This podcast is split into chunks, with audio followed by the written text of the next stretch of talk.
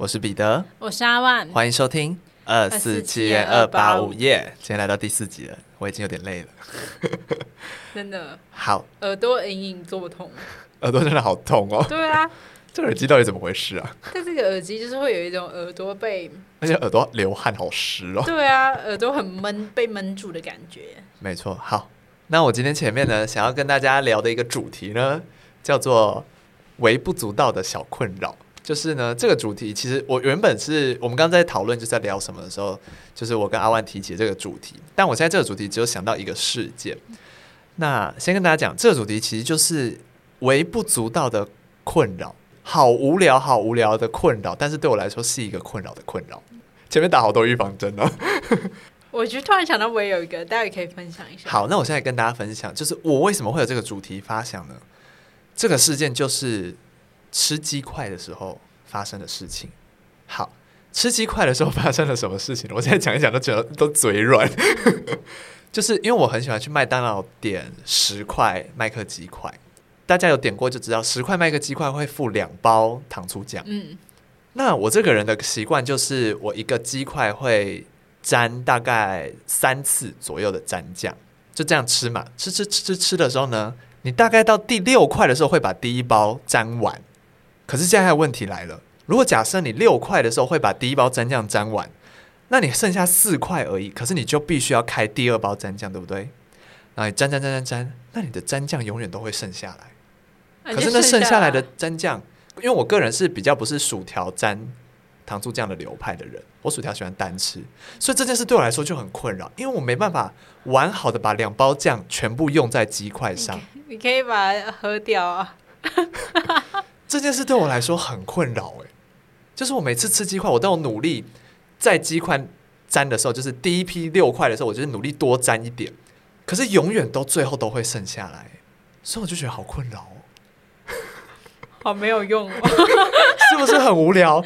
但我真的觉得好困扰，就是我永远都没办法完整的用完2包酱。那就不要用完，那就丢掉啊。可是就很浪费啊，因为糖醋酱很好吃啊。那你不要吃鸡块啊。可是我永远只点鸡块啊，所以我每次点剩下那一点点酱的时候，我都想说，那你为什么不那几块多沾一点就好了？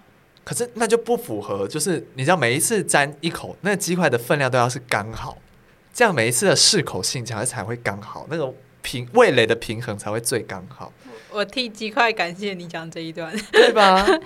这真的是我困扰很久的一个困扰，就是我没办法好好的利用10块鸡块用完2包酱这件事情，让我好困扰哦好白痴是不是很符合这个主题？微小到好不重要的一个困扰。我不想要骂人，但我觉得这个问题好白痴哦我觉得听众一定有这种，我不一定是食物，但就是有这种别人都听不出来这到底是什么困扰点的困扰，但你自己觉得好困扰的困扰。好，那你想分享你刚刚想到的困扰？但我觉得我这个比较像是正常的困扰，因为我没有想到你这个困扰这么的无聊，对不对？对，这么的怪因为我的困扰其实对一般人来说，我觉得还是有造成生活上的一些困扰。 OK， 就是因为我本人衣柜常年就是雪崩式状态就是完全就是乱到不行，因为我妈看了都直摇头。 OK， 就是一团糟。然后就打开那个衣柜，然后我最近哦，就是很想穿一件白 T 恤，它就是一件素的 T 恤，但就因为我的衣柜实在太乱了，我根本不知道它在这个衣柜的方位哪北纬坐标到底在哪里， 对，北纬几度我都不知道它到底在何方啊对，然后我就很想穿，然后那件是 Uniqlo 的，我还有别件白素 T， 但我就觉得不行，我就是一定要穿 Uniqlo 的。我找不到我就因为我拿衣服的那个方式，就是我把手伸进去某一个洞里面，然后这样抽，因为我的第六感就会告诉我它大概在这个位置，通常都会抽到。那件白 T 我已经抽了1个多礼拜还抽不到就手已经伸过去好几个洞还是找不到，这让我非常困扰我找不到那件白 T 恤，我手已经擦了 好几次了，最后还是弄不了，都还是找不到怎么办？我不知道怎么评价就像你刚刚不知道怎么评价鸡块的故事一样就是手就我通常找衣服的 SOP 呢，要么就是很常穿的几件会浮在上面，我不用找要么就是我会凭第六感，然后用手，然后去感应，抽这边，对，就是通常都会抽到，都通常会抽到，顶多抽了3次以内，我就会找到那件。还是他根本不在你的衣柜里？对，我后来就有怀疑，但我觉得我爸妈可能也没拿我衣服，因为他们衣柜没有像我这么乱，很容易就找到，很容易就会发现，这是女儿的衣服。但我觉得一定在我这里，只是我怕迷失了方向。我刚又突然想到一个微不足道的困扰，可是这件事情有点私密，我想一下要不要讲。什么？好，我先讲着，当然我觉得不妥，你听听看，你如果觉得不妥的话，我再剪掉。好，等下你没有对我的衣柜的那个，这人很奇怪，他不把我衣柜的那个听完。因为这件事情就是你只要把所有衣服倒出来，然后整理好就可以解决的事情啊。这件事是有解决的方法。你要给他下一个结论啊，你怎么可以省略？好，你的鸡块我就帮你下结论了，你这样不尊重我。你刚刚鸡块的结论是什么？丢掉啊！我给你的衣橱的结论就是整理好。好啦。好，讲到衣服，我就想到一个，就是呢，因为我在我们家是负责晾衣服的人，那晾衣服也要收衣服。有一个困扰就是，因为我们家还有2个女生嘛，一个是我妈，一个是我妹，然后我时常会分不出来，她们就是因为她们的内裤，就是我时常分不出来。哪一件内裤是谁的？你懂吗？因为他们款式都很像。那你让他们自己来收啊。可是因为收衣服是我，所以我很常就是我要帮他们，因为他们内裤会放在不一样的地方，我要帮他们归类。我永远都不知道他们到底是谁穿哪一件，你知道吗？因为款式都很像，然后他们就会很常找不到内裤在哪里。内衣我分得出来，但是内裤我就是分不出来。之前他们款式还比较不一样的时候我还分得出来，但他们最近就是可能有一些折扣还是什么之类的吧，反正就是内裤都变得好像，然后导致我都分不出来他们到底谁穿哪一件。但我有时候也分不出来我妈跟我的，所以就会特别看一下那颜色。所以你们其实自己是分得出来就对了。分得出来。好，因为我有时候连他们到底自己分不分得出来我都不确定。分得出来啦，分得出来，但还是偶尔会有穿错的时候，真的，这倒是真的。对，这就是我有点困扰的一件事情。但我觉得这件事不单单只在我，因为我妈也很，有时候我妈或我妹也很常分不出来我跟我弟的衣服到底哪一件是谁的。对，所以我想这件事情就是属于一个比较普通的困扰。我觉得我爸好像也跟你有同样的那个类似的状况，可是不是内衣裤。是什么衣服之类的？对，就是我有些睡衣是比较宽松的 T 恤，那种是我的睡衣，那我爸都会把它当成自己的衣服，然后穿上去说：“怎么那么小件？”我说：“那就是你穿错啦，什么那么小件？你什么时候有这件衣服啦？”我真的问号，我真的满头问号。那用眼睛看就知道不是他的衣服，他没有这件衣服，他也可以穿上。他一定要用他的身体感受，对，他用他的身体感受那个是尺寸不同，对，就是可能 L 跟 XL， 他要感受一下这样。我说那是我的睡衣，你给我脱掉！我爸每次穿脱我衣服，我就会莫名有一个无名火。而且因为我有时候上班会穿西装裤，那西装裤都是黑色，我爸上班也要穿西装裤，他有时候还差点穿到我西装裤，我真的要翻脸，那感觉裤子都要破掉了。我就会发飙。对啊，就是有一些衣物的困扰。好了，反正今天就是想跟大家分享一些微不足道的小困扰，但我最困扰的还是鸡块这件事了。这真是不用再困扰。我觉得这可以当成一个就是连续，就是有续集。我之后再想到这些烂困扰，不是烂困扰，我之后再想到这些微小困扰，我再跟大家分享。希望大家可以跟我有些共鸣，或是你们知道鸡块怎么解决，也可以跟我讲。我现在又有想到我一个困扰了。Okay. 你要再讲鸡块，我就想到食物方面的困扰，就是汉堡，就是。我前几天就去买早餐，不是像汉堡、三明治这种都是要叠起来的那种，就是中间有夹菜、夹肉、夹蛋这样子嘛。有一件事我也很困扰，就是那老板都没有把那些菜对准，就是他会有点外露的时候，我很困扰对啊，就是他们不是至中的对齐，对，他们就是他被子没有盖好对，他踢被子这样就会造成东西很容易滑到袋子里。对，然后我就觉得我好像在吃那个什么，就是杂烩，我不是在吃一个汉堡。对啊，他们不能踢被子，他们被子要盖好，会冷他们就是要排好，对，他会着凉。对，有时候你摇一摇，像我今天早上吃麦味登，我点了一个那个什么鸡的汉堡，然后我咬了大概3-4口，全部只有菜。那肉都不知道去哪里了，好痛苦，好痛苦，真的好痛苦哦！我都还必须把他们转向，我才找得到他们呢。大家有没有觉得很荒谬？为什么要在这种事上面找共鸣？对，真的好困扰。对啊，不知道大家有没有类似的困扰？我觉得这个汉堡的困扰应该大家都会有吧。当你预期它是一个汉堡的时候，他们就是应该要叠在一起。然后你的第一口下去就要咬到所有人。对对。或是至少前3口就可以咬到所有人了。对，他们必须就是都盖在被子里面，不要有一个人跑出来着凉，我会心痛。听众会不会觉得我们两个是疯子啊？精神状况好差哦！这都第4集了，大家不能怪我们。会不会后面直接按下播放，真的是完全听不下去，好荒谬。对啊，对啦，这是我们一些小困扰。小困扰了，但衣柜排在汉堡前面，鸡块排在晾衣服这件事前面，还给他们排序，到底要多无聊啊？都很无聊，但是还是要排一下，到底哪一个比较紧急？对对对，对啊，这是我们的小困扰，没错。那如果听众有类似的小困扰，也可以就是拜托跟我们呼应，对对对，然后我们也可以放到节目上来笑一下，我们一起来想办法放到节目上来笑一下。好戏虐哦这一段，我觉得当我想要讲这个故事的时候，我就已经做好会有这个戏虐的准备了，而且还找到共鸣，真好笑，真好笑。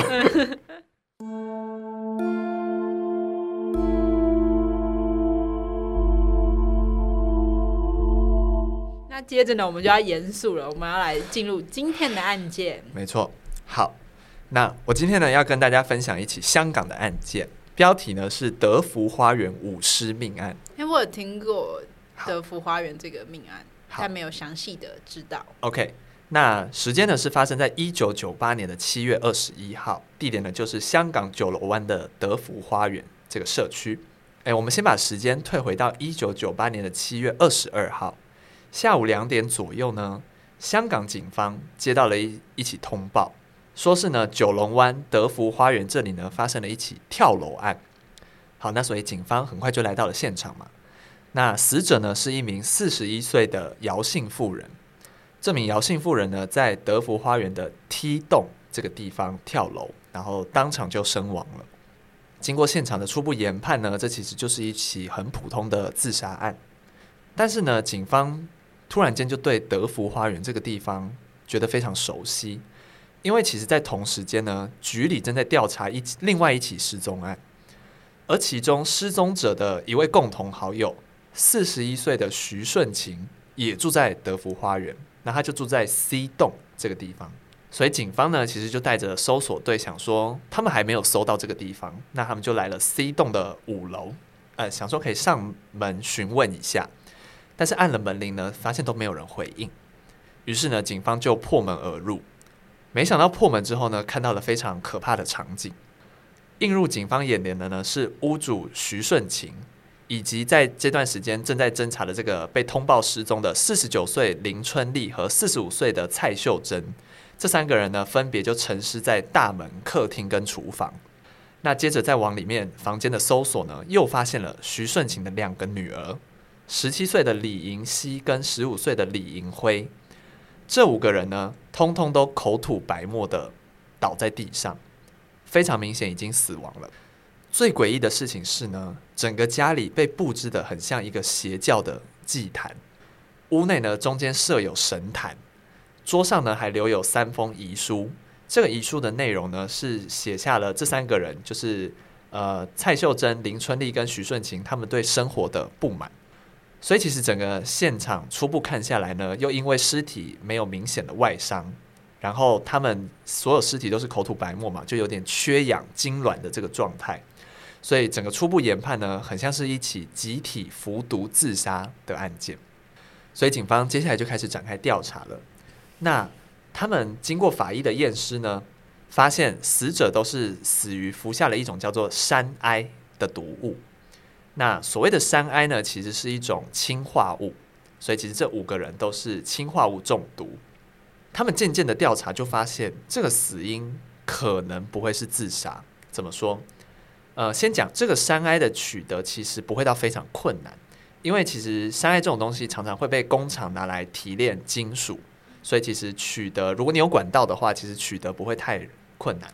那现场搜证之后呢，并没有发现任何可以用来盛装这个山埃的容器，因为假设说这5个人真的是要集体自杀，那山埃中毒到毒发的时间其实只需要几分钟，所以现场一定会遗留下装着这个山埃的容器，因为它会来不及处理这个容器。没错，除非现场存在了另外一个人，让这5个人服下毒药之后就带着容器离开了。所以警方就意识到说这有可能是一起谋杀案，就开始调阅了大楼的监视器，那就确实拍到了5个人进入大楼的身影，同时间也拍到了第6个人，是一名男性。那这6个人呢就一起进入了大楼，但是过了好一阵子之后呢，只有这个男性独自离开了这栋大楼。所以案件到这边，其实这个男性就有非常大的嫌疑嘛，他很有可能就是见到他们的最后一个人。好，所以于是警方就开始调查了死者的交友圈，共同调查比对之后呢，就发现了一个非常可疑的男性。这个人呢就是风水师李玉辉。那接下来呢，我们先来聊一下李玉辉这个人。李玉辉呢是中国汕头人，那他小的时候呢其实有学过一点点的风水知识，那其实就仅此而已。长大之后呢，其实就是不学无术，就是到处就是做一份工，就是混混日子这样子。但是呢，他发现远在香港的姐姐正在经营着一个帮人看风水的一个生意，因此还赚了不少。所以这时候他就想说，我也学过风水啊，那不然我也来帮大家看风水好了。所以他觉得自己也可以来经营这个事业。于是呢，他就搬到了九龙湾，就是这边跟姐姐一起经营。那就开始了自己的风水事业。那也因为姐姐本来就有一些人脉嘛，那风水这行可能就是比较多是透过就是人介绍才比较会有生意上门，所以就因为透过姐姐的介绍呢，李玉辉经营的这个风水事业呢，其实就风生水起，就是即便他根本是一个半吊子，就有点是神棍的这种感觉，就没有任何丰富的知识，但是他有一个3寸不烂之舌，就是他很会讲，有业务性质的啦。对对对，他很会讲，就是所以其实让他在风水的这个业界其实混得还不错。好，所以就有一天呢，有一个大单上门了，香港乔威集团主席的夫人林春丽，带着同样是贵妇的2个好友徐顺琴和蔡秀珍，就前来拜访这位大名鼎鼎的李玉辉风水大师，这样。这3个人呢，原本其实就对风水深信不疑。应该说那个年代，其实很多香港人都对风水、算命这种事情就是深信不疑这样。于是呢，李玉辉就嗅到了商机，他觉得他可以从这3个人这边捞一笔大的。于是呢，李玉辉就开始了一连串的计划。他呢就假借说可以帮这3个人改运的这个名义。那就是希望3人可以先，就是因为算命或是改风水一定要收取一笔费用嘛，那他呢就说，那你们就依照自己的岁数，1岁就收1万。好，所以呢总共这3个人的岁数加起来就收了135万。这个费用也太高昂了吧。对，可是因为他们3个是很有钱的人，所以这点钱对他们来说可能就像个零头，有钱到这个程度。对，因为他们是3个人加起来130万，然后1个人出40几万的这种概念，就可以知道他们对风水深信不疑到什么程度这样。然后呢，李玉辉就说可以用这笔钱做媒介来帮他们施法，借此就可以提升3个人的整体运势。那李玉辉很聪明，他就强调，因为直接拿了这么多钱，对方可能会起疑，所以李玉辉就强调说，这笔钱在这个法事结束之后呢，你们可以全部拿回去。对，但其实打从一开始，李玉辉就没有打算要放过这些人。于是到了1998年7月21号呢，3个人加上李玉辉以及徐顺琴的2个女儿，总共6个人，一起来到了徐顺琴位于德福花园的家。那李玉辉一到现场就开始装模作样嘛，他就开始布置起了神坛啊，然后就是这边连镜子啊、什么八卦镜啊、绳子啊、绳结啊，整个现场就布置得非常有那个样子。同时间呢，他就要求徐顺琴、林春丽、蔡秀珍3个人呢，在纸上写下就是自己对生活哪些不满啊，哪些需要帮忙提升的部分。那他就说等一下这些东西就会用火化掉，这样就可以完成整个祈福的仪式了。等一切事物办妥之后呢，李玉辉就开始了他的表演。他就煞有其事的就开始做法啊，就是各种什么铃铛啊之类，然后就是神棍会做的事情他都做了这样子。好，进行到一个阶段之后呢，李玉辉就要求这五个人要分开，就是他们要各自到不同的地方，等一下就喝下这些他加持过的这个符水，这样全部的仪式就算完成了。那听众听到这里也知道，那些符水其实就是掺有氰化物的符水，但这五个人就是深信不疑嘛，所以他们就拿着符水就兴冲冲的跑到了指定的地点。那喝下了掺有氰化物的符水之后呢，五个人其实几分钟内就因为缺氧而死亡了。那李玉辉呢就带着这135万的现金连夜就逃往了中国汕头，并且呢就把赃款分成了2份，一份就藏在表妹家中，那另一份就透过非法的管道换成人民币，他就准备要去逍遥法外了。但是呢，李玉辉这个看似天衣无缝的计划呢，其实还是被抓到了把柄。因为警方在命案现场搜证的时候呢，搜到了一枚李玉辉的指纹，代表说他一定有去过命案现场。另外呢，在搜索李玉辉的家中呢，发现了一个尼龙绳结。那这个尼龙绳结它打结的方法非常的特殊，基本上当时没有人用这种打结的方法，可是后来跟被找到的赃款打结的方法是一模一样的，等于李玉辉跟这笔赃款一定有关联。对，那基本上就确定了李玉辉一定是凶手。但是李玉辉已经逃到中国去了，所以一时之间其实很难抓到他。但是因为他有就是在一个短时间内大笔的换了人民币嘛，等于就是那边的金融组织也有稍微在注意这个人。那最后呢，他就在中国湖北的妻子家中落网了。被捕之后的李玉辉呢，其实没有任何的悔意，因为他就是觉得说，就是这些人太迷信了，所以他们才会被骗。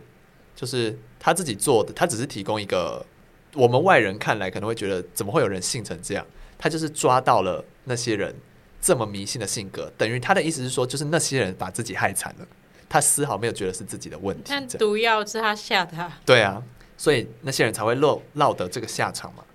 那最后呢，因为当时中国应该说到现在，中国对香港是属于一国两制的制度嘛。那虽然李玉辉的案件在香港发生，理应当是要在香港接受审判嘛，但是李玉辉是中国人，中国警方就直接就地审判了，所以这其实就没有履行中国所谓的一国两制的这个政策。那这个事情其实后来就衍生了很多问题，包含前几年的反送中，其实就是这类问题导致的。那总之呢，李玉辉在中国最后被判了死刑，并且在1988年的4月就执行完毕了，非常的快。对，案件到这边就全部结束了。我觉得李玉辉是一个天真的人耶。对啊，他怎么会觉得不被发现，然后为了这100多万，然后就要去就是要去杀人？对，因为其实也不是假设，这3个人其实这么迷信，那你何不每次都收一点钱，每次都收一点钱？因为其实他们的运气，你做的那些法到底有没有对他们有实质帮助，其实看不出来的嘛。你何必为了赚这一次然后杀掉这几个人？你还不如就是你可以多赚几次，然后带这些钱再往另一个地方再继续行骗就好了。怎么会杀了5个人啊？真的是想钱想疯了吧。太短视近利这种概念。对，那时候看这案件的时候就会很有感的一个点，就是因为我们本身就是有点迷信的人，但不到这么迷信啦。对，我们不知道可能这3个人在那个时候的状况是不是真的遭遇到一些很低潮的状态或什么之类的。当有一个人对你伸出他可以帮你变好的这个讯号的时候，你就会很容易的相信别人了。对，就是想跟大家分享的是这个迷信也是要就是考虑一下事情的合理性。对，只能这样讲。对，没错，就是你的运气，我自己觉得啦，运气虽然有很大一部分是不可控的，可是我觉得是真的可以透过你做些什么事而去改变的啦。对，所以我觉得与其靠这种未知的方法去真的什么大幅度的提升你的运气之类啊，不如先把你能做的事情都做好，看看会不会比较好。嗯，这样子。对，好，那今天的集数比较短，但是我们今天的集数就到这边结束了。我是彼得，我是阿万，我们下次见，拜拜。